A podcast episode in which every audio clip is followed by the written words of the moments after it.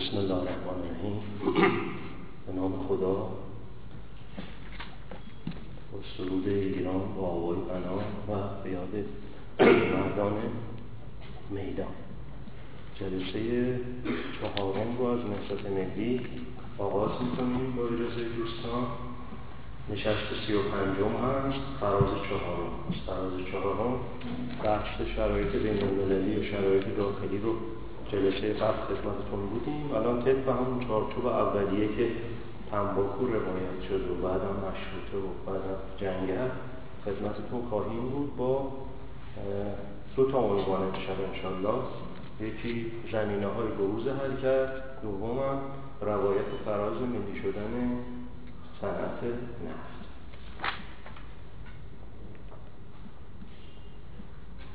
زمینه‌های بروز حرکت و ظهور نهضت ملی شدن نفت تقریبا میشه گفتش که پرتعداد هستن. سرتیترا خدمتتون هست. با توجه به وقت هفتاد هفتاد و پنج دقیقه‌ای که ازش استفاده می‌کنیم، در حد در حقیقت امکان زمانی توضیحاتی ذیل هر کدوم از عناوین خدمتتون خواهیم داد تا اینکه بعد از زمین شناسی بریم سراغ روایت به اصطلاح دوران فرانس، از کی شروع شد به کجا انجامید. تیترهایی که مقابل دیدگانتون قرار گرفته، وجه اول پرتو مناسب، یعنی زمان پرتو افکنی مناسب بین‌المللی داشت برای زمینه سازی. ملات تحول اجتماعی فراهم شده بود. جنبش اجتماعی در دهه بیست برقرار بود. شرایط شرایط نسبتاً جنبشی بود که منجر به بروز یک نهضت سراسری شد. بابهای نو به روی ایران ما در دهه بیست باز شد.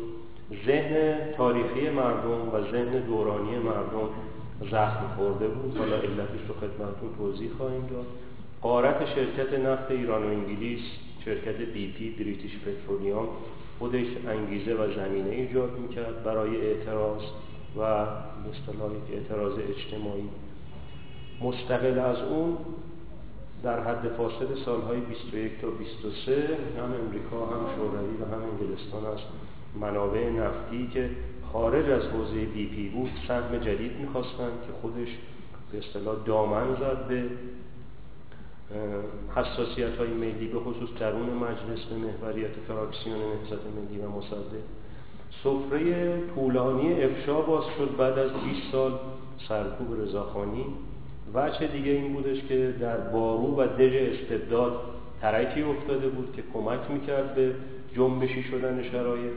هدف و شعار نهضت بسیار مشخص بود، پیچیدگی روشنفکری نداشت، خیلی معین بود. نقطه چین برجسته‌ای رو توی به اصطلاح پهنه ایران رقم زد. وجه دیگه آمادگی روحی روانی مرحوم مصدق بود که جلودار حرکت بود.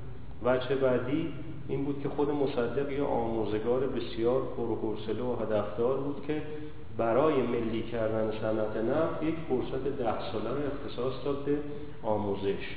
یعنی میشه گفتش که کار آموزشی که مصدق توی فراز نهضت ملی کرد تو فرازهای دیگه بی‌نظیره. نه تو قبلش تکرار شده، تو بعدش هم تکرار تا الان نشده. پیشبرندگان نهضت ملی یک چمدان ملی خوشمحتوایی رو باز کردن که توش عناصر جدی برای به اصطلاح ارتقاء تاریخی وجود داشت که حالا خدمتتون عنوان میشه. قطب‌های اجتماعی اصلی مؤید حرکت بودن و نهایتاً یک توده امیدواری هم بود که بعد از یک دوران بیست ساله‌ای که موسوم شده تو تاریخ ایران به بیست ساله سیاه و بعد از نوسانات و تزلزل‌های ابتدای دهه بیست، امید بستن به نهضت ملی و رهبری مصدق برای برون رفتشون از وضع موجود. زمینه ها اینها هست که به خدمتتون توضیح داده میشه.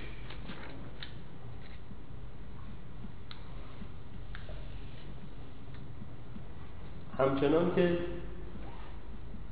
در جنبش مشروطه شرایط بین‌المللی به کمک جنبش آمد، با این توضیح که قبلا با هم مرور کرده بودیم دوستانی که از اول ما خدمتشون بودیم، این بودش که یک گفتمان عمومی مشروطیت جمهوریت در سطح جهان وجود داشت و پرچم و رایت نوخواهی و عبور از استبداد کهن و نیروهای تاریخی کهنه و تارنکبوتی در جهان برپا شده بود. آرام آرام صدای سمفونی مشروطه خواهی و جمهوری خواهی به ایران رسید و نزدیکی ایران و همسایگان ما و عثمانی و بعد نهایتا به داخل ایران. در نهضت ملی هم دهه بیست ما که دهه هزار و نهصد و چهل بعد از جنگ جهانی دوم هست، جهان جنبشی بود. تور استعمار کهن پاره شده بود. نیروهای کهن به خصوص انگلستان، فرانسه فرتوت شدن در دوران جنگ و فرتوتیشون همزمان شده بود با میل به اصطلاح جنوبی ها یا جهان سومی های آن روز به رهایی، اینکه جهان جنبشی شد. دفعه پیش خدمتون توضیح دادیم که گفتمان دوران هم حقوقی بود، چون کشورهایی در دورانی که ما ازش صحبت میکنیم بین دویست و پنجاه تا پنجاه سال تحت سیطره مستقیم استعمار بودن. مثلا بحث مستملکات بود و تسخیر سرزمینی بود و کشورهای اصطلاح فاتح اروپایی در اون دوران به قدری مساحت اصطلاح مستملکاتشون زیاد بود که وزارت متصرفات تعبیه کردن برای رد و فتح امور مستملکات. مثلا جنبش های ملی که راه افتاد به دلیل اینکه میخواستن از زیر در حقیقت بار تاریخی استعمار و استثمار طبقاتی درونش راهی پیدا کنن، گفتمان دوره گفتمان حقوقی بود، یعنی باید استدلال میکردن و اثبات حقانیت میکردن. در اون دوران ملاک استدلال و اثبات حقانیت بسیار جدی بود، چه تو کشوری مثل هند، چه تو کشوری مثل کنگو، چه مصر ناصر و چه ایران مصدق و نهضت ملی.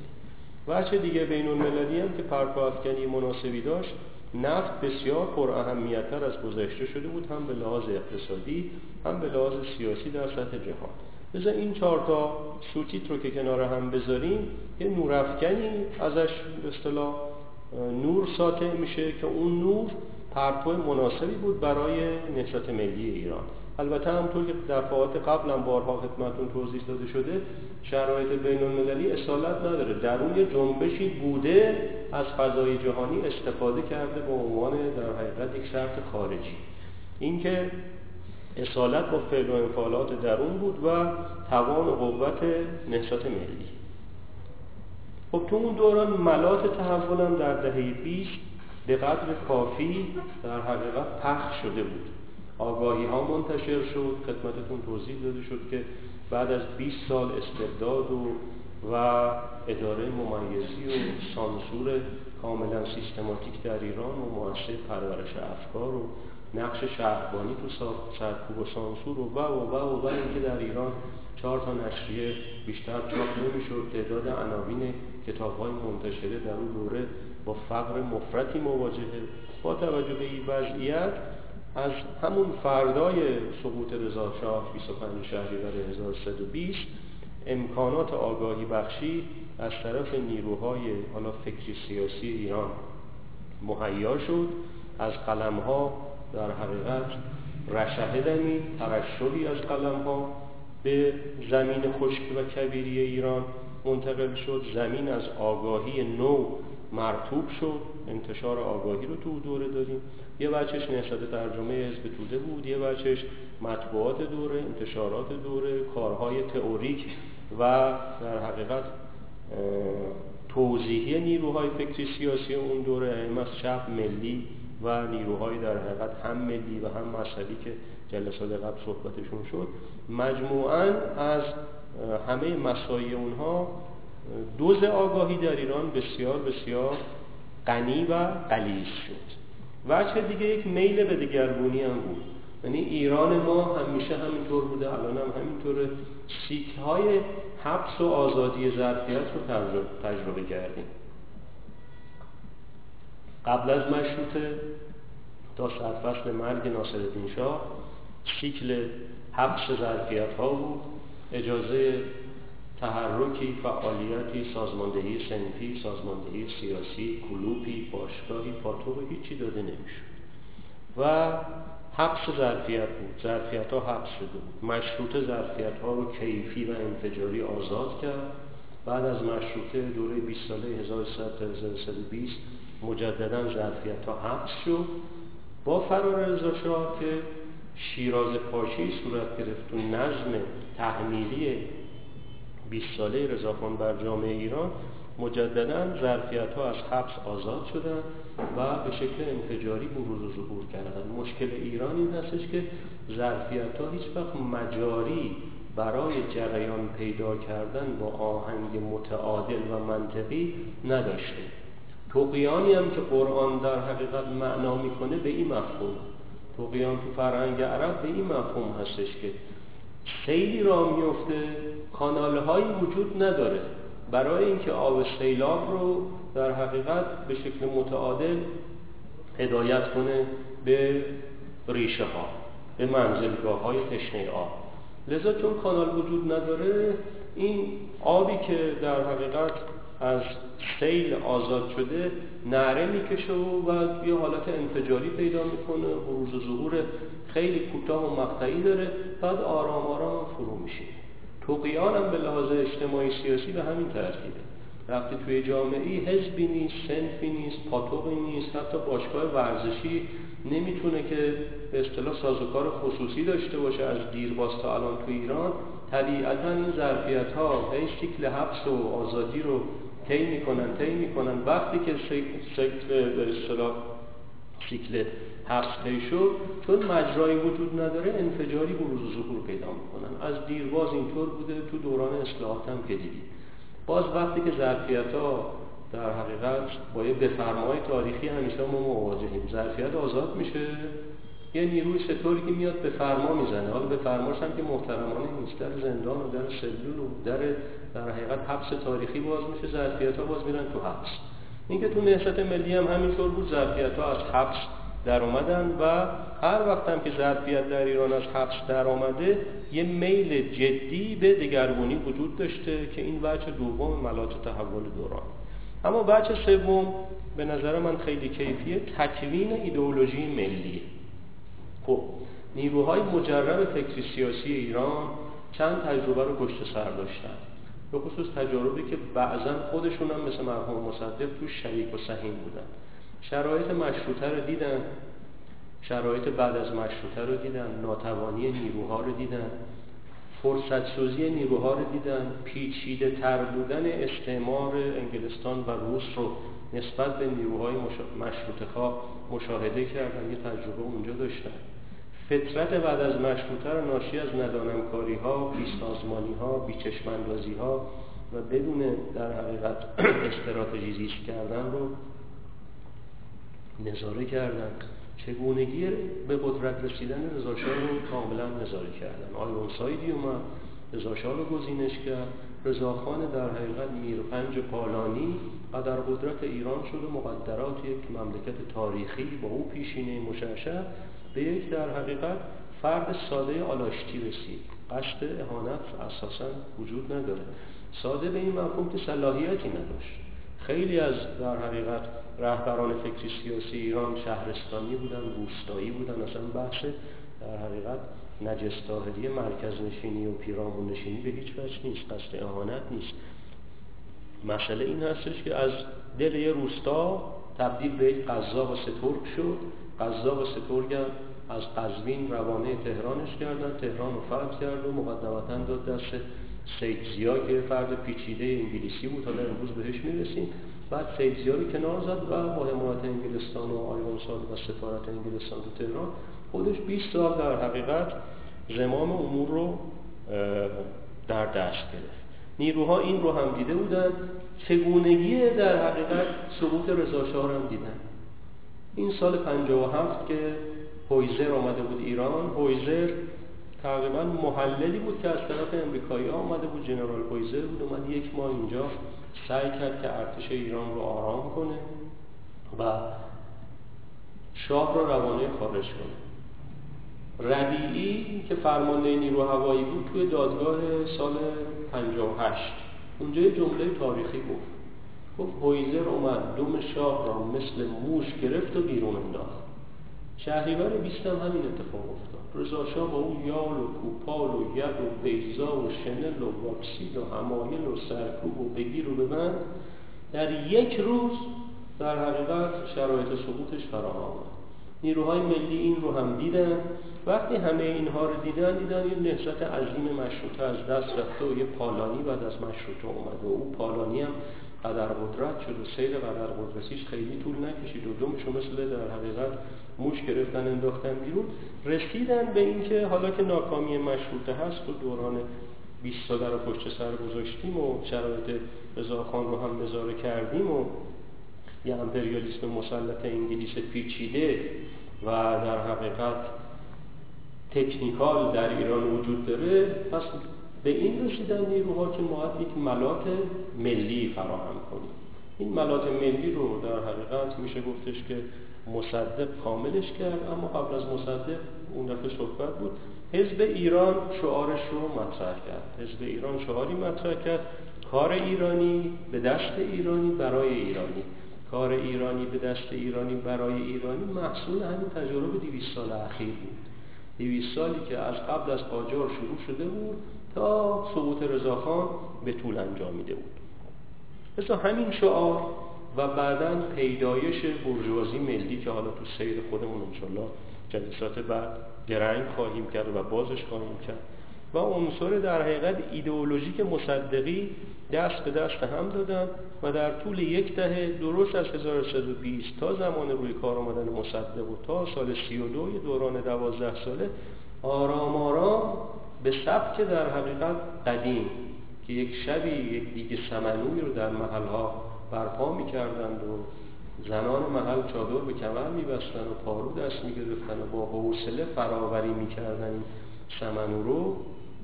این سمنوی در حقیقت ایدئولوژی ملی در دوران ده ساله هزار و سیصد و بیست تا هزار و سیصد و سی یا دقیق‌تر بگیم هزار و سیصد و سی و دو تکوین پیدا کرد و تجربه اقتصادی اجتماعی و ملی مرحوم دکتر مصدق محصول در حقیقت تبلور و بروز ظهور تاریخی همین ایدئولوژی بود که انشالله بعداً خواهیم دید. لذا ملاط تحول از هر نظر فراهم بود. وجه بعدی یک جنبش اجتماعی از دهه بیست تو ایران برپا شد. جنبش اجتماعی چند وجهه بود. نیروهای فکری سیاسی به صحنه آمدن، نیروهای صنفی سازماندهی پیدا کردن، زنان فرصت بروز و ظهور جدی‌تر پیدا کردن تو جامعه ایران، جوانها برای خودشون تشکیلات در حقیقت مدنی پیدا کردن، پاتوق‌هایی درست شد، شرایط جنبشی شد. در دوران رضاخانی که نه حزبی بود و نه صنفی بود و نه مطبوعی بود و نه پاتوقی بود و نه باشگاهی، در این دوران در حقیقت این لگوها درست شد و ظرفیت‌ها تو اون لگو قرار گرفت و یه حالت در حقیقت مواجی جامعه ایران پیدا کرد. این دوران پایان تحقیر بود و آغاز تشخص، یعنی جامعه ایران مجدداً مثل دوران مشروطه کلمه ملت اومد و مقابل دولت قرار گرفت و میل در حقیقت به پاسخگو کردن دولت پیدا شد، مردم شخصیت پیدا کردن. در آغاز دهه بیست مردم ایران صاحب شخصیت شدند. یه تحرک عمومی در جامعه ایران پیدا شد. میل به مشارکت در همه جا هویدا شد. میل مشارکت شاخصایی داره: سطح عضوگیری احزاب، سطح عضوگیری اصناف، تعداد روزنامه خوانان، تعداد نشریات، عناوین کتاب. اینا همه در حقیقت از نشان دهندگان امیال مردم به مشارکت است. ضمن اینکه از سال سی و یک شخص دکتر مصدق ایده تشکیل شوراهای ده و دهستان رو هم در ایران وسط شرایط گذاشت و تا مرداد سی و دو موفق شد بیش از بیست و سه هزار شورای ده و دهستان در ایران تشکیل بده. شوراها شوراهای بسیار کیفی بود، انشاءالله جلوتر که رفتیم روش تأمل خواهیم کرد. و برای اول بار بود در ایران که زمینه مشارکت برای غیر شهرنشین ها هم فراهم شد. لذا دوره از این منظر دوره بسیار کیفی بود.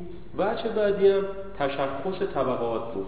طبقاتی که در دوره رضا شاه شخصیتی پیدا نکردند و شخصیت به اصطلاح بازیافته ناشی از مشروطشون سرکوب شده بود، اینجا صاحب شخصیت شدن. توی صنایع ادبی صنعت هست، میگن صنعت تشخیص، صنعتی که به اصطلاح شاعر با کلام آهنگینش به پدیده های مختلف شخصیتی رو میده که خودش تمایل داره. رفته بودم دم حوض تا ببینم شاید عکس تنهایی خود را در آب، آب در حوض نبود. اینجا شاعر نوپرداز به حوض شخصیت آینه میده. در دوران نهضت ملی هم طبقات مختلف صاحب شخصیت شدن، شخصیت پیدا کردن. رهبری نهضت ملی به قدری در حقیقت تعالی بخش و ارتقا بخش بود که تو سیر خودش با درایتی که داشت طبقات رو در حقیقت هویت و حیثیت داد. با شرایطی که فراهم کرد، با زمینه‌هایی که فراهم کرد، این تشخص رو فراهم کرد، مشخصاً برای طبقه کارگر با اتفاقاتی که در دوران نهضت ملی و بعدم دولت ملی افتاد. طبقه کارگر تو ایران صاحب شخصیت جدی شد، حس کرد که جامعه بهش بها میده، حس کرد که نیروهای فکری سیاسی و دولت مستقر بهش بها میدن. سازمان بیمه های کارگری تأسیس شد که تو سیر خودش شد سازمان تامین اجتماعی برای کارگران و مصدق به کارگران به اصطلاح صنعتی بهای جدی داد، به خصوص به نفتگران، کارگران صنعت نفت. نیروهام به همین ترتیب پروبال دادن به طبقه کارگر. دهاقین و طبقه دهقانم باز مورد عنایت تاریخی شخص مصدق قرار گرفتن. بهره مالکانه بیست درصد حذف شد، دیگه مجبور نبود که دهقان بیست درصد محصولش رو به مالک در حقیقت واگذار کنه به عنوان بهره مالکانه. و بعدم شوراها درست شد، امکان مشارکت دموکراتیک مردم روستا تو انتخابات فراهم شد. به فرهنگیان و به معلمان بسیار بسیار مصدق بها داد. فقط در دوران محاصره اقتصادی که امکان افزایش حقوق همه اقشار نبود، مصدق فقط ضریب حقوق فرهنگیان و معلمان رو افزایش داد. معلمان اون دوره تبدیل به یک طبقه متوسط فرهنگی رو به فرهیختگی قرار گرفتن با مساعی ملی مرحوم مصدق. اینکه جنبش اجتماعی هم وجود داشت که کمک میکرد به اینکه یک جنبش ملی در درون دینامیسم اجتماعی شکل بگیره. بابهای نو هم باز شد که در جلسه قبل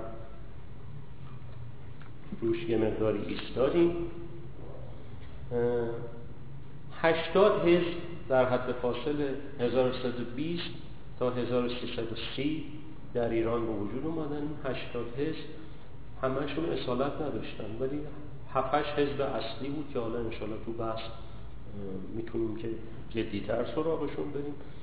در این دوران میشه گفتش که همه نیروهای فکری سیاسی ایران بدون استثناء، از راست مذهبی بگیریم تا راست ناسیونالیست، تا راست درباری انگلیسی، تا مذهبی معتدل، تا مذهبی مترقی، تا مارکسیست، تا ملی، همه منزلگاه در حقیقت تشکیلاتی خودشون رو پیدا کردن.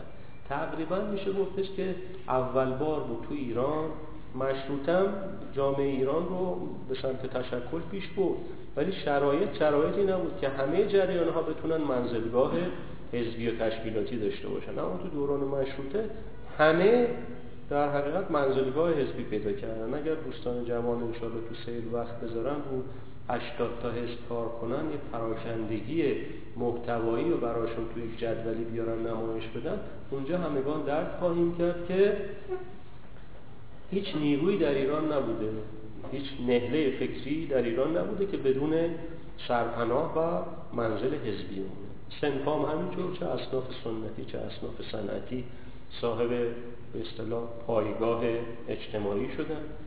نشریات هزار و صد تا نشریه به اصطلاح ثبت شده در دوره بوده و سه هزار و دویست تا نشریه غیر ثبت شده.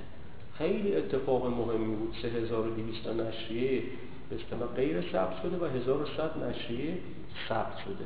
یه مجلس ناظری هم پیدا شد، مجلس چهارده، پانزده، شانزده، هفده، پنج مجلس. اون موقع مثل الان چهار ساله نبود، دو ساله بود دوره نمایندگی. چهار تا مجلس هم اومد که این چهار تا مجلس نقش در حقیقت نظارت بر قوه قهریه یا مجریه رو ایفا میکردن. ضمن اینکه دانشگاه هم درسته در سال هزار و سیصد و سیزده در ایران تأسیس شد، اما بعد از شهریور بیست بود که دانشگاه به اصطلاح وجه اجتماعی سیاسی فکری خودش هم پیدا کرد و به مجموعه ابواب نوع دوره اضافه شد. اما وجه بعدی ذهن زخم خورده اجتماعی. بالاخره جامعه همیشه ذهن کلان داره. این ذهن کلان بخشش ذهنیت تاریخی رو در بر میگیره، بخشش ذهنیت دورانی رو. تراشه هایی که دستن در کار بودن برای به وجود آوردن ذهن زخم خورده اجتماعی در ایران، وجه اولش چگونگی فرار رضا شاه و مقاومت نکردن ارتش تو ایران بود. اینکه نوع فرار رضا شاه و نوع سقوط رضا شاه رو ذهن مردم خیلی تاثیر گذاشته. درسته او قدر قدرتی و با او تبختر و با او هیمنه تو یه روز با تصمیم خارجی صحنه رو بی مقاومت ترک کرد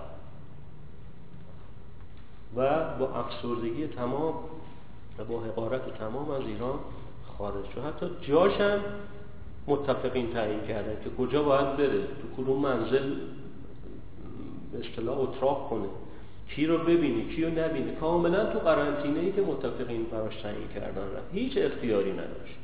وجه بعدی انگلستان بود که سیبل سبابه ها شد، یعنی همه نیروهای ملی انگشت سبابه شد انگلستان رو نشون میداد. انگلیس رفت توی سیبل سبابه، هم به دلیل نقش تاریخی استعماری که تو ایران داشت، هم به دلیل نقش دورانی که حالا نقش دورانی شد ضمن بس خواهیم. وجه بعدی بالاخره اشغال بود. کشوری که اعلام بی‌طرفی کرده بود از هزار و صد و بیست تا هزار و صد و بیست و پنج تحت اشغال بود. هزار و صد و بیست و پنج هم با پیچیدگی‌های قوام تقریباً به زور ارتش شوروی از ایران خارج شد. قصد ماندگاری داشت اونجا که بشه، ولی جنبش اجتماعی و ترفند قوام بالاخره پایان داد به حضور ارتش شوروی در ایران. وجه بعدی گروهان میلسپو بود. میلسپو هزار و سیصد و بیست و دو یک کارشناس مالی امریکایی بود، با یه هیئت شش نفره آمدن ایران برای سامان دادن به اوضاع اقتصادی. اوضاع اقتصادی هم دفعه پیش تیک زدیم که بحران بودجه بود، بحران نان بود و و و آمده بود که به عنوان یک کارشناس اقتصادی شرایط مالی ایران، حوزه پولی مالی رو سامان داده. با شش نفر اومد. اون شش نفر به اضافه خودش تقریبا همه مصادر کلیدی اقتصاد ایران و مصادر پولی مالی بانک ملی رو کاملا تحت اختیار گرفتن.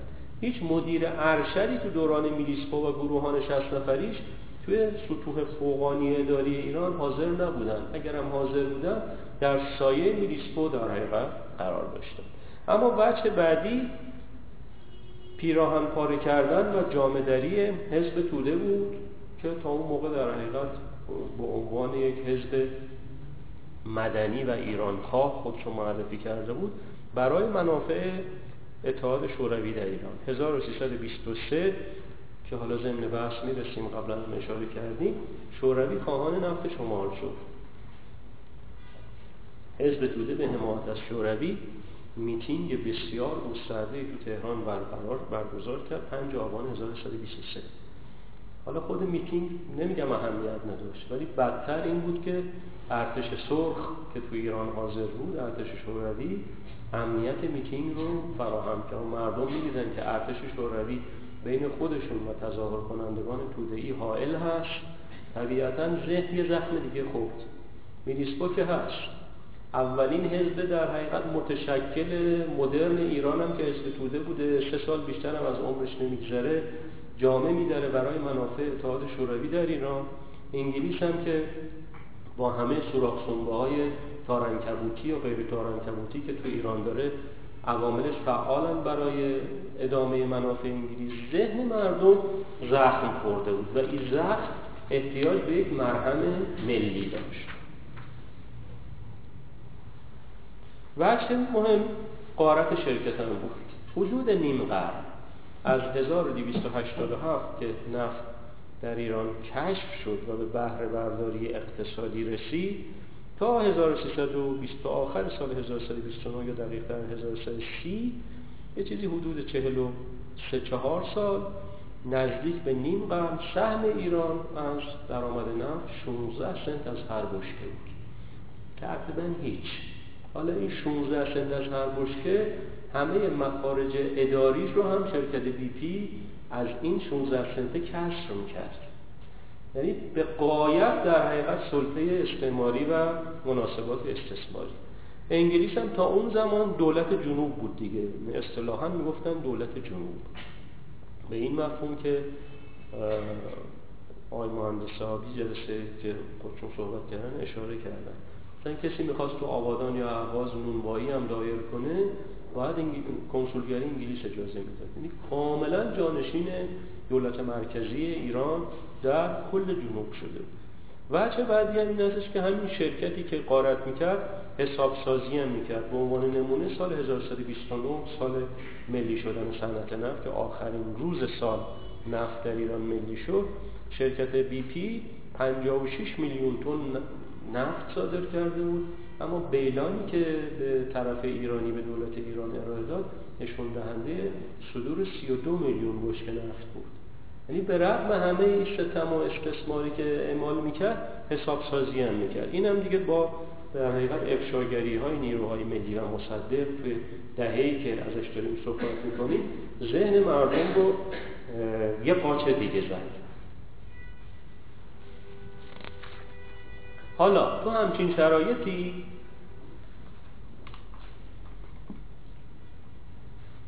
انگلستانی که نزدیک نیم قرن توی ایران رو منابع نفت بود، چون مطلع هستید که سه سال قبل از کشف نفت دارسی اکتشاف تو ایران صورت گرفته بود اما به نفت نرسیده بودن. در خیز دوم عوامل دارسی، دارسی هیچ وقت خودش تو ایران نیافت، عوامل دارسی در خیز دوم بعد از سه سال در مسجد سلیمان به نفت رسیدن. حالا تو همین حیث و بیش ابتدای دهه بیست شرکت رویال داچ شل انگلیس آمد ایستاد پای این که ما سهم جدیدی از نفت میکنیم. رویال داچ شل تو حوزه بی پی نبود و مستقل از بی پی نفت میخواست. سه تا شرکت امریکایی هم اومدن، یکی شرکت ساکنی واکیوم بود، یکی شرکت سینکلر بود و یکی هم شرکت استاندارد اویل که استاندارد اویل مال فوردا بود، داشت میرفت که تبدیل به غول نفتی بشه. این سه تا سالهای بیست و دو بیست و سه آمدن فشار آوردن بر دولت‌های وقت برای گرفتن امتیاز. شوروی ها اومدن، شوروی هم یک کمیسیونی تحت ریاست کافترادزه عازم ایران کرد هزار و سیصد و بیست و سه و نفت شمال رو خواست. لذا روس‌ها که نفت شوروی که نفت شمال رو می‌خواست، انگلستان رویال داچ شل و سه تا شرکت امریکایی هم خارج از حوزه تحت قرارداد شرکت بریتیش پترولیوم بی بی بی پی خواهان سهم جدیدی از نفت ایران بودند که این باز خودش شرایط اجتماعی رو نسبت بهشون حساس‌تر می‌کرد.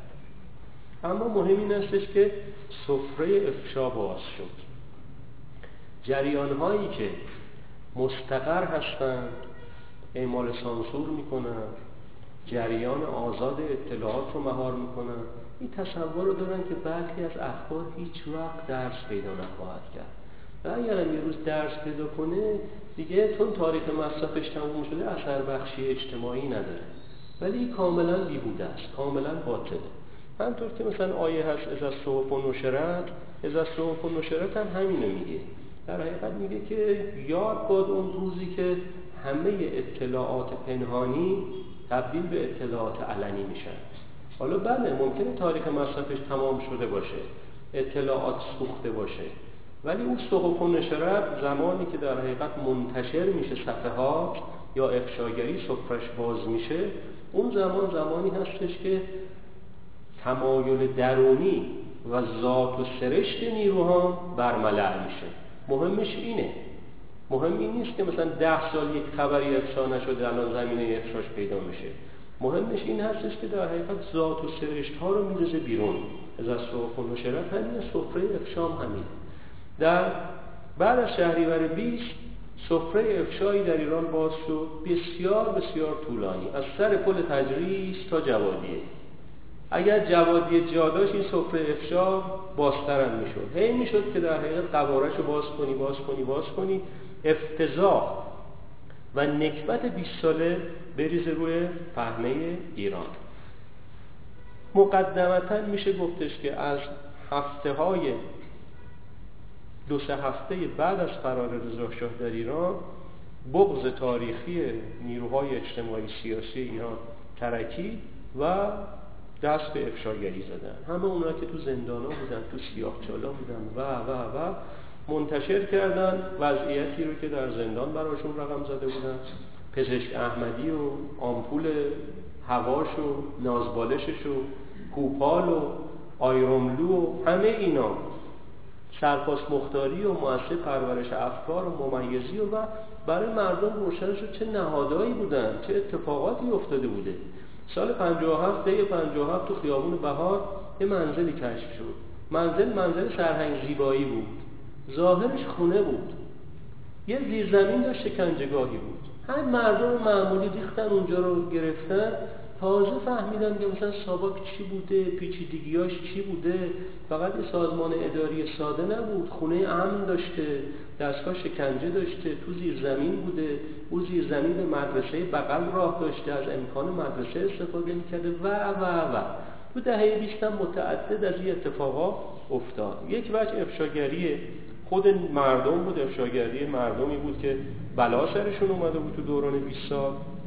اما وجه بعدی افشاگری سیستماتیک و آموزشی نیروها بودن که محور این نیروها شخص مصدق بود. مصدق آگاهانه چند خط رو پیش گرفت که انشالله دفعه بعد که فصل رهبری و پیشبرنده هست اونجا جدیتر بازو کنیم. خط افشا رو بسیار بسیار جدی پیش گرفت. یه بچه خط افشا خط افشا قارت بی پی بود.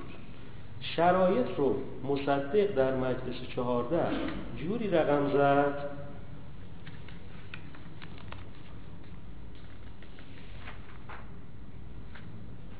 که خود تقی‌زاده تقی‌زاده عاقد قرارداد هزار و نهصد و سی و سه هزار و سیصد و دوازده بود.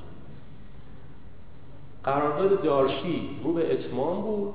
رضا شاه رو انگلیس‌ها وادار کردن یه قرارداد متممی ببنده بر قرارداد دارسی که اون قرارداد مشهور شد به قرارداد هزار و نهصد و سی و سه هزار و سیصد و دوازده. عاقد قرارداد شخص تقی‌زاده تقی‌زاده که از روشنفکران صدر مشروطه بود، انجمن تبریز رو که انجمن پیشرفته بود او اداره می‌کرد، سازمانده مجلس صدر مشروطه بود، خارج رو دیده بود و و و تبدیل شد به عاقد قرارداد.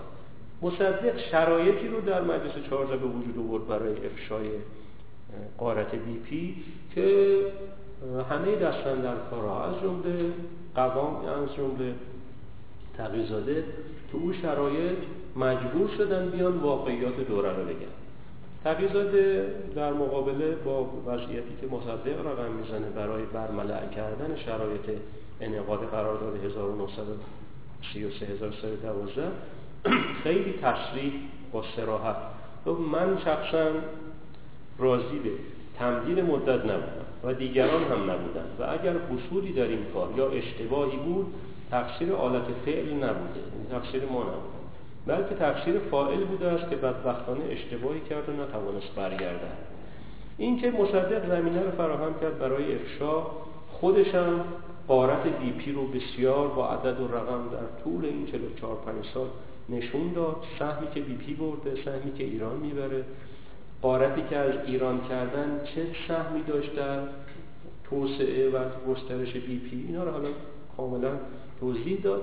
وجه دیگه همین افشای جاده صافکن‌ها مثل تقی‌زاده بود که مصدق پیش گرفت، اما مصدق فقط به افشای جاده صافکن‌ها و کارچاخ‌کن‌های دوران سیاه اکتفا نکرد، روی مهره‌های انگلیسی ارتجاعی هم دست گذاشت و بسیار جدی جلوشون ایستاد و, و وقتی هم این مهم بود، حالا جلوتر می‌بینیم. مصدق که میومد وسط میدون به همین خاطر ما میگیم میانداد، وقتی وسط میدون افشا میومد جایی برای عرض اندام در حقیقت افشا شده باقی نمیگذاشت. بسیار هم انسانی برخورد میکرده، نه که فرد رو تحقیر کنه، شیرازه پاشی کنه، شکنجه روحی روانی کنه، نه. اطلاعات مستندی میداد. اون اطلاعات مستند زمانی که زمینه شخصیت پاک و بی‌آلایش خودش و اتوریتش میشد، جایی برای در حقیقت مقابله افشا شوندگان باز نمیتونست نمیتونست به وجود بیاد.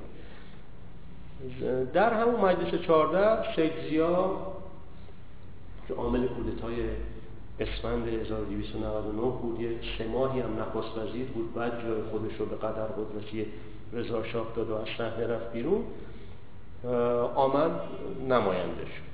سید ضیا خب میشه گفتش که فردی بود که همه صندوق خونه ها رو طی کرده بود. اول که آخوند بود، بعد ریشش رو تراشید، عامل کودتا شد، بعد انتلکتوئل شد، بعد حزب تشکیل داد، بعد هم اومد نماینده مجلس بشه. مصدق شرایطی فراهم کرد که بحث اعتبارنامه سید ضیا بحث بسیار بسیار جدی شد. مصدق میشه گفتش که یکی از بحث‌های طولانیش توی مجلس چهاردهم بحث در مخالفت با تایید اعتبار اعتبارنامه سید ضیا.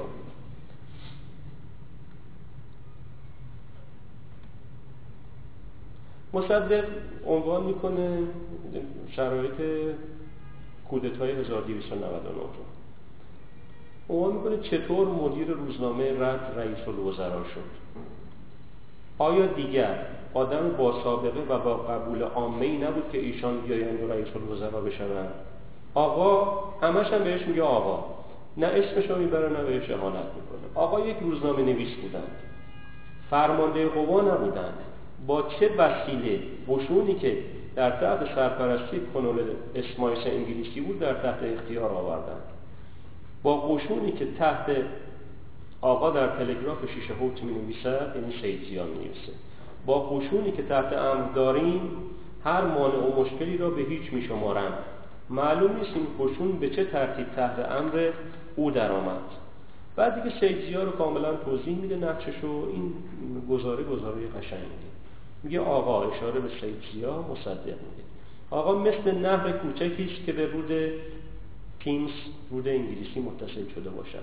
هر قدر که آب رود بیشتر برود بر توسعه نهر می‌افزاید و آب مساحت زیادتری را فرا میگیرد. اگر امروز با خاک، این خیلی قشنگه، خیلی عبرت تاریخی توی جمله است، اگر امروز با خاک میشود از عبور آب جلوگیری نمود، بعد با سد آهنین هم نمیتوان جریان آب را قطع کرد.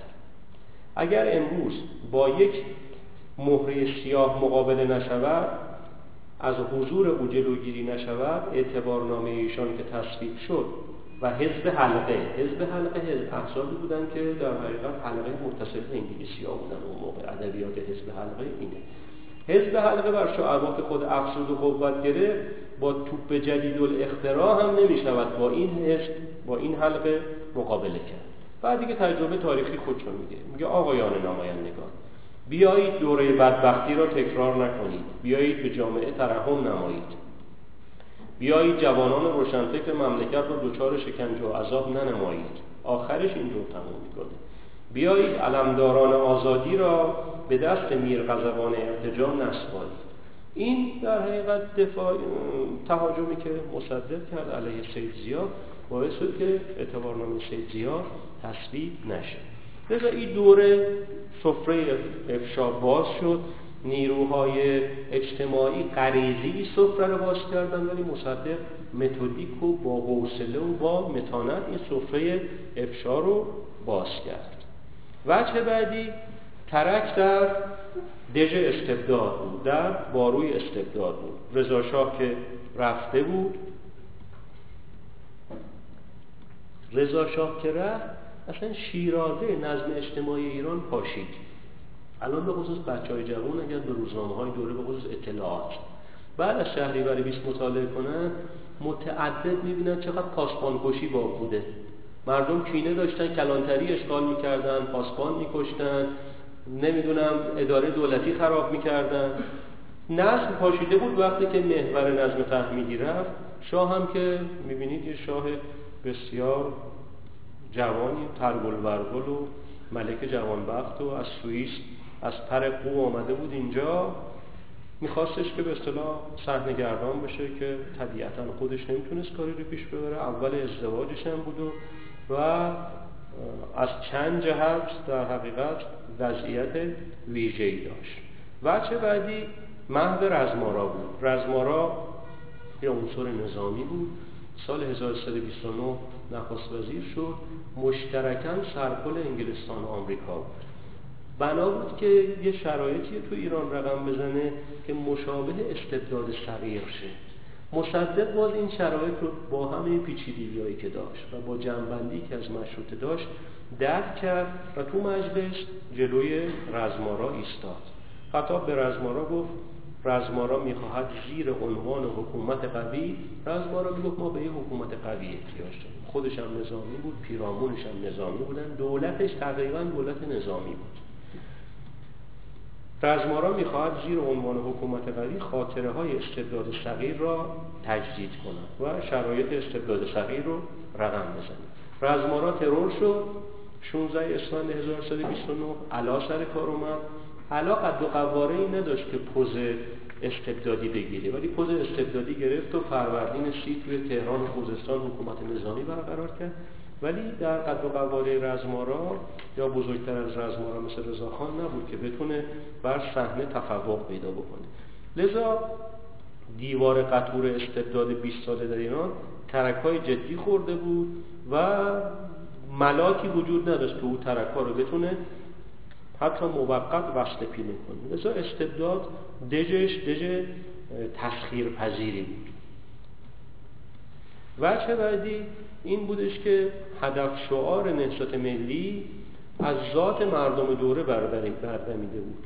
خب ملی شدن صنعت نفت که مرادف با پاسداری از منابع و منافع بود و زیست ملی و آزادی انتخابات هم مرادف با در حقیقت تحقق شرایط دموکراتیک در عرصه اجتماعی ایران. شعارها کمک کرد و زمینه ساز شد که یک جنبش ملی به اصطلاح حول ملی کردن نفت در ایران راه بیفته.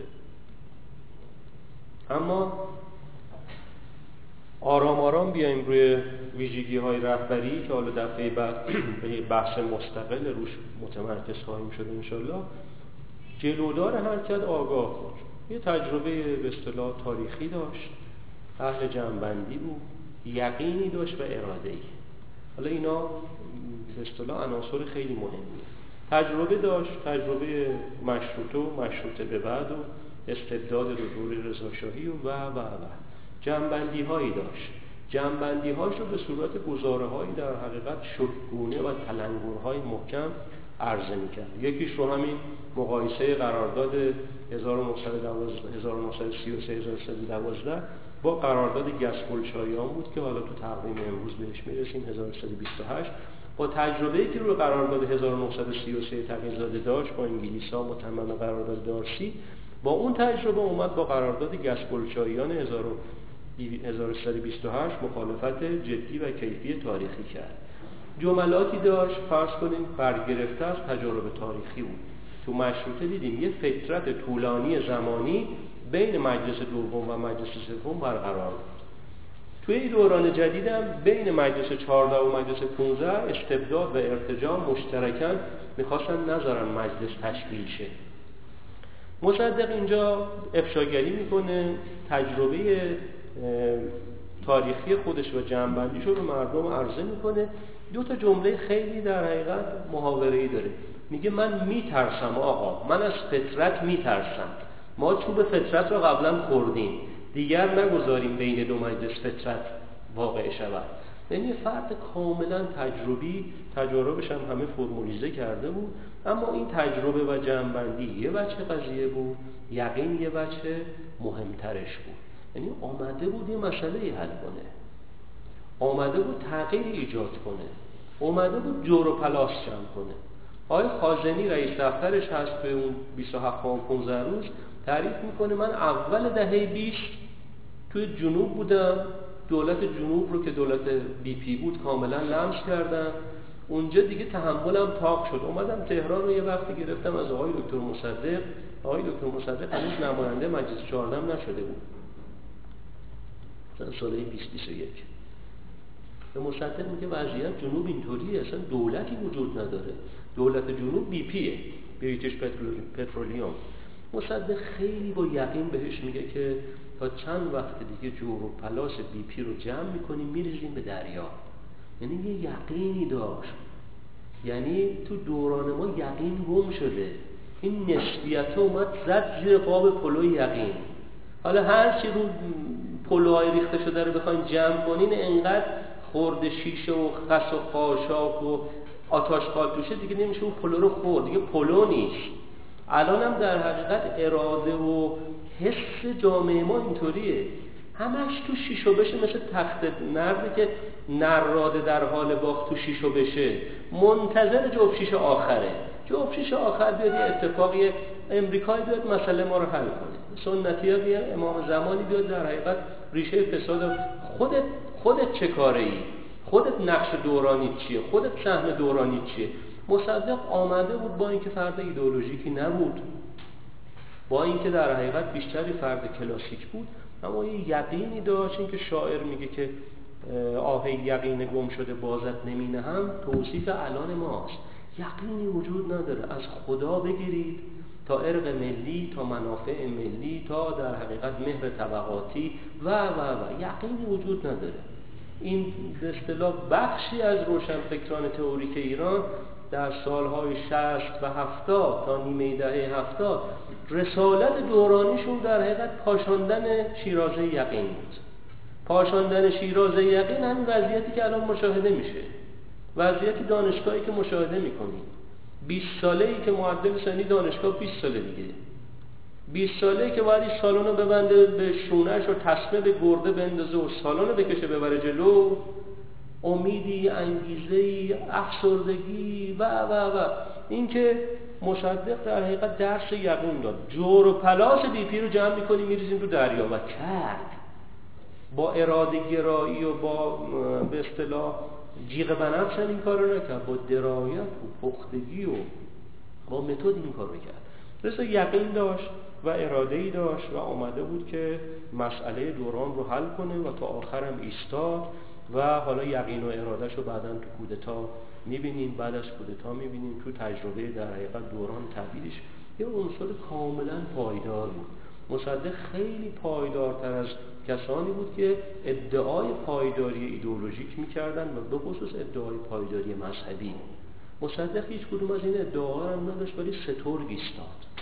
با ایستادگی سترگ خودش یه ملتی رو که بیست سال فقط زیر در حقیقت مهمیز و شلاق رضاخان و قزاق‌های پیرامونش قرار داشت، بسیج کرد و جلو برد و ارتقا داد و فرهنگ بخشید و تبدیل به عناصر جنبش اجتماعی کرد.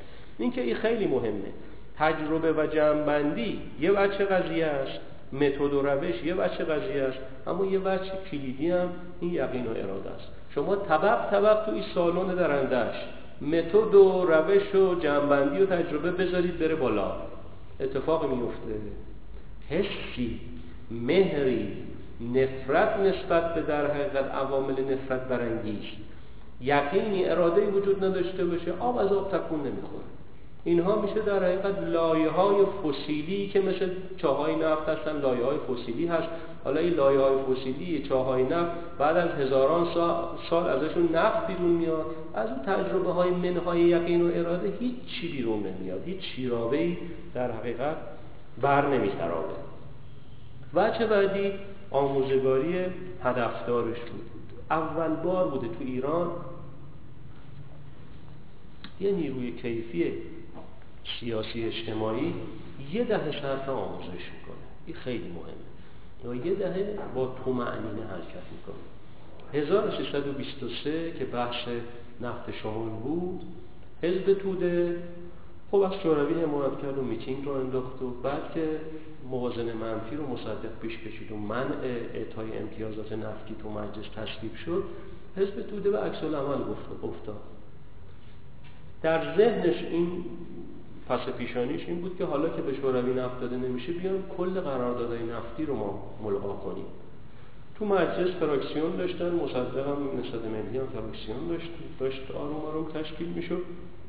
حزب توده این شعار رو مطرح کرد که لغو همه امتیازات. مصدق مخالفت کرد. مخالفتش تو شیک جوهر کیفی نهفته بود. علت به اصطلاح مخالفتش گفت زمانش مهیا نیست. این زمانش مهیا نیست، یعنی جامعه آمادگی نداره، نیروها آمادگی ندارن. آمادگی هم خود به خودی که به وجود نمیاد که، آمادگی با آموزش، با کار توزیعی به وجود میاد. این آموزش و کار توزیعی رو با حوصله کرد. اول اومد از افشای بی پی شروع کرد. قرارداد ماهیتش چی بوده؟ قرارداد چه ضربه‌ای به ایران زده؟ چه امکاناتی از ایران برده؟ چقدر سبب پرواری انگلیسی‌ها و بی پی شده؟ چقدر موجب در حقیقت تثبیت جایگاه انگلستان در جهان سرمایه‌داری شده؟ اینا رو با عدد و رقم و خدمت شما نسبت و درصد تو مجلس توضیح میداد و این توان رو داشتش که کار توضیح اجتماعی هم بکنه. دیگه راننده اتوبوس و راننده تاکسی و مردم عادی و پیشه‌ور و کسب و اینا میفهمیدن بی پی یعنی چه، میفهمیدن غارت یعنی چه، به خاطر همین کار آموزشی که توی یک دهه صورت گرفته بود. اما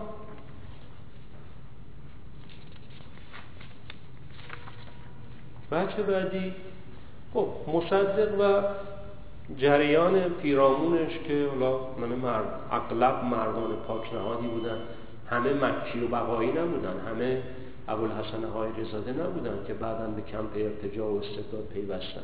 بخش مهمشون در حقیقت مردان وارسته‌ای بودن، مردان فکری و تحصیل کرده دوره بودن، تجربه بعد از مشروطه رو داشتن، تجربه بیست ساله سیاه رضاخان رو داشتن.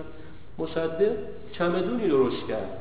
بالاخره وقتی عزم سفر میشه خشک و خالی و با آدامس تو دهن که نمیشه مسافرت کرد که بیست و پنج هزار بذاری تو جیبش بخواد بری سفر دور دنیا، امکان پذیر نیست.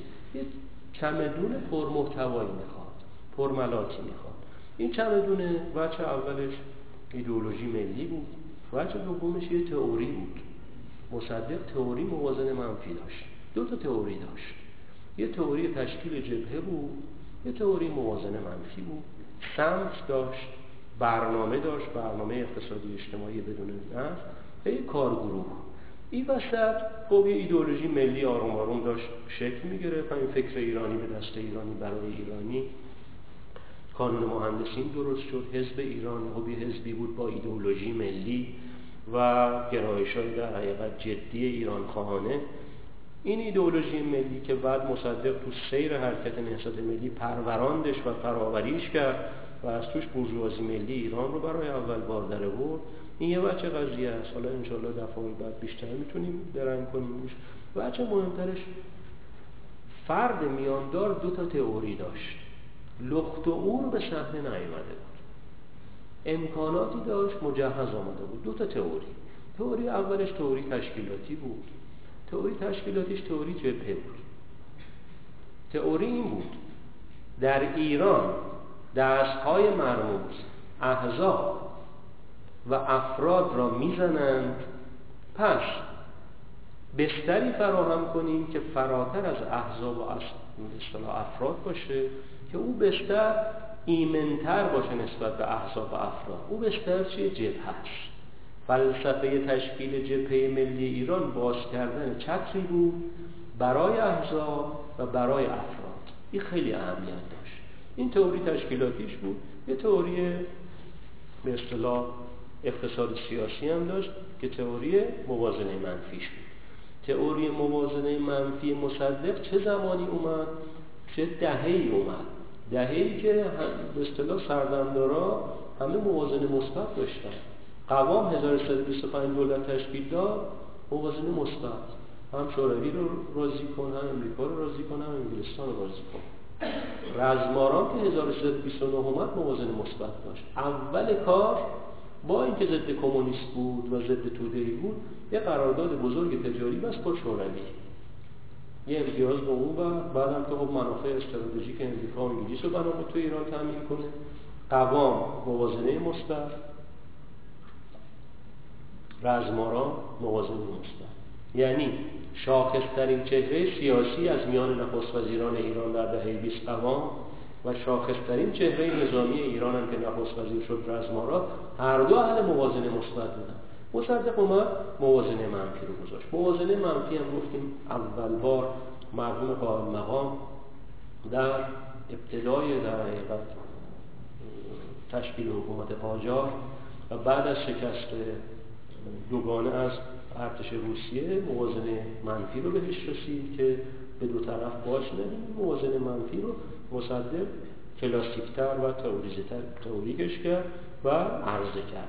هفت آبان هزار و سیصد و بیست و سه تو اون اوج بحث‌های نفت شمال به شوروی و اینا مصدق این گزاره رو مطرح کرد. آنهایی که طالب ترقی و تعالی میهنند با هر سیاستی که در مصالح وطن نیست مبارزه میکنند. من با دادن هر امتیاز از نظر اقتصادی و سیاسی مخالفم. ملت ایران آرزومند توازن سیاسی، یعنی توازنی که در نفع این مملکت باشد و آن توازن منفی است.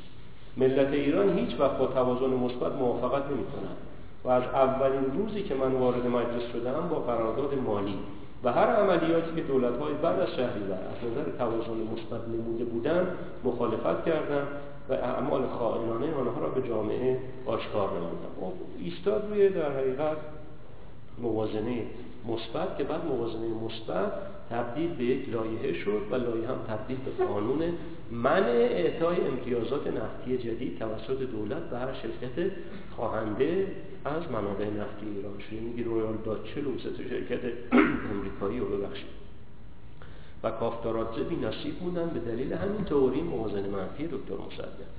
سمت داشت، حالا این سمتش رو جلسات بعد جدی‌تر خواهیم دید، همطور که به اصطلاح مهندس‌آبی به درستی میگن سمت مصدق قبل از سی تیر بیشتر لیبرال دموکراسی بود، اما بعد از سی تیر به خصوص با اختیارات ویژه‌ای که گرفت از مجلس هفدهم اختیارات شش ماهه بود، بعد تمدید شد یک ساله شد، خط سوسیال دموکراسی رو آورد تو ایران و یک رادیکالیسم عدلی اقتصادی اجتماعی تو ایران جریان سازی کرد که انشالله بعدا می‌بینیم.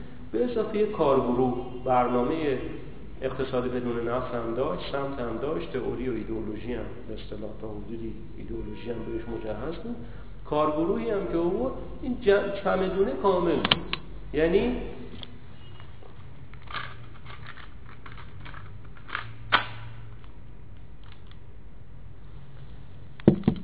بی توشه دست به سفر نزد. وجه بعدی که باز اینم, اینم زمینه سازه و اهمیت داره قطب‌های معید بود. بالاخره تو ایران قطب‌هایی هستن که تعیین کننده روشنفکران ایران‌ها، بازار ملی، اجتماعیون طیفدار و بخشی از اقطاب و چهره‌های روحانیت معید نهضت ملی و شخص دکتر مصدق بودن. روشنفکری ایران چه دانشگاه و دانشگاهیانش، همه از اساتید، مدیران دانشگاه و دانشجوها اومدن پشت نهضت ملی. بازار اومد، بازارم خوب اون موقع بازار ملی بود دیگه به مفهوم واقع خودش. راستدارهای بازار اومدن پشت سر نهضت ملی و مصدق. دستمالچی، لباسچی، حاج تقی انوری، حاج محمد حسین راسخ افشار، اینا اومدن. حالا انشالله توی برد اجتماعی جنبش کاملا اینا رو باز میکنیم. مصدق چفت‌های اجتماعی داشت، این خیلی مهم بود. بچه بعدی اجتماعیون طیفدار بودن، افراد تو جامعه سنتی اون زمان بودن بسیار کاراتر از برخی از احزاب بودن. مرحوم ابراهیم کریم آبادی بود که در دهه بیست سرسنت قهوه‌دار خانه‌های ایران بود، قهوه‌چی‌های ایران بود. دو هزار و پانصد قهوه‌خانه. آقای ابراهیم کریم آبادی سرسنت بسیار یال و کوپالدار. ابراهیم کریم آبادی خیلی نقش داشت توی در حقیقت خرید خرید بازاری منظورم نیست، جذب و جلب افکار عمومی توده‌ای اجتماعی در ایران برای دولت ملی مصدق و همزمان نمایندگیش به عنوان وکیل شاخص تهران که حالا اینا رو انشالله باز خواهیم کرد. اجتماعیون طیفدار اومدن، یا مثلا فرض کن آقای محمد حسین راسخ افشار بود که بعد از کودتا خیلی مهمه سال سی و سه سی و چهار انتخابات صنفی تو تهران برگزار شد، همه لاتولوتای درون کودتا خب صنف خوندن قهوه خونسن تهیه قهوه خونه‌دار بود، تهیه و شعبون اینا همه اومدن تو انتخابات شرکت کردن. رأی اولو همین آقای راسخ افشار رو برد. یعنی طیبم به قول قدیمی ها لنگ انداخته بود آقای راسخ افشار. راسخ افشاری که مصدقی بود و طیب و شعبونی که در حقیقت کودتاچی بودن، یعنی این چهره ها رو مصدق در حقیقت از دیرباز باهاشون دوستی داشت، مناسبات داشت، اینها اومدن به اصطلاح جریان رو هدایت کردن.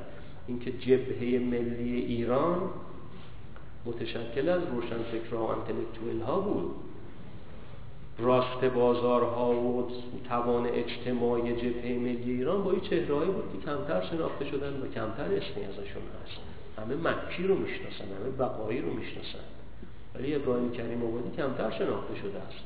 نقش ابراهیم کریم آبادی سرصنف قهوه‌دار خانه‌ها در ایران بسیار جدی‌تر از خیلی از چهره‌های جبهه ملی بود که بعداً خیلی خیانت رو پیش گرفتن.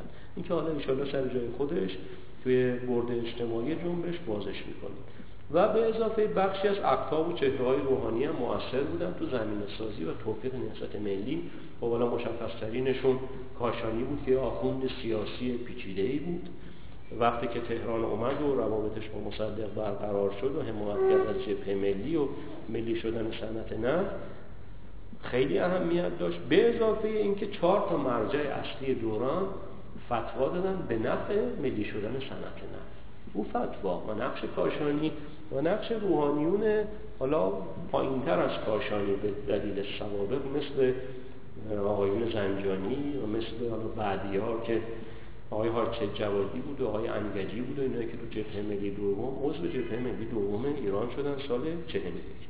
این که قطب‌های مؤیدن زمینه‌ساز و کمک رسان نهضت ملی شدن. بچه بعدی هم بالاخره مردم بودن. توده بود یا امیدی پیدا کرده بود؟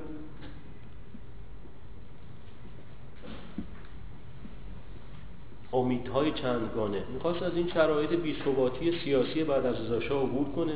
گفتیم که تو یک دهه تا قبل از نخست وزیری مرحوم مصدق تو کمتر از ده سال یازده دوازده نخست وزیر، سی و دو کابینه. حالا اون نخست وزیران بعضیاشون بودن که دو سه تا کابینه تشکیل دادن، صد و چهل و هشت تا وزیر. اینا همه شاخص‌های لرزانی سیاسی قدرت مستقر در ایران بود. خب اینو مردم می‌دیدن به امید عبور از بی‌ثباتی سیاسی.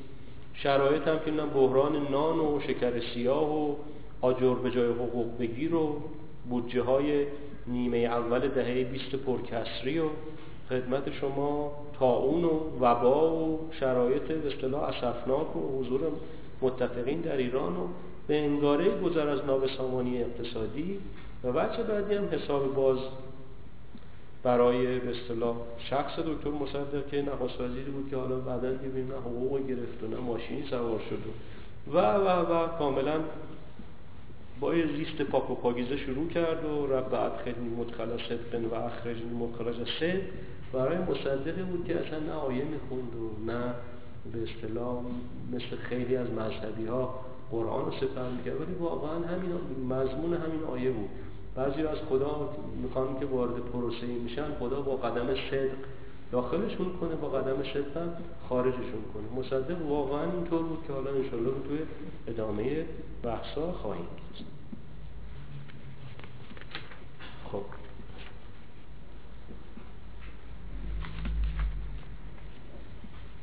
الان یه چیزی حدود هفت هشت دقیقه وقت داریم.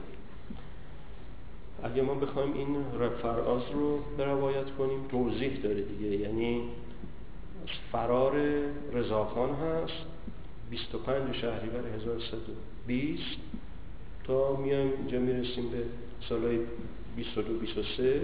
بعد دیگه قرارداد گس و آمدن کاشانی و تشکیل جبهه ملی و میریم تا به اصطلاح آخر قضیه که به کودتای سی و دو و محاکمه مصدق منجر میشه.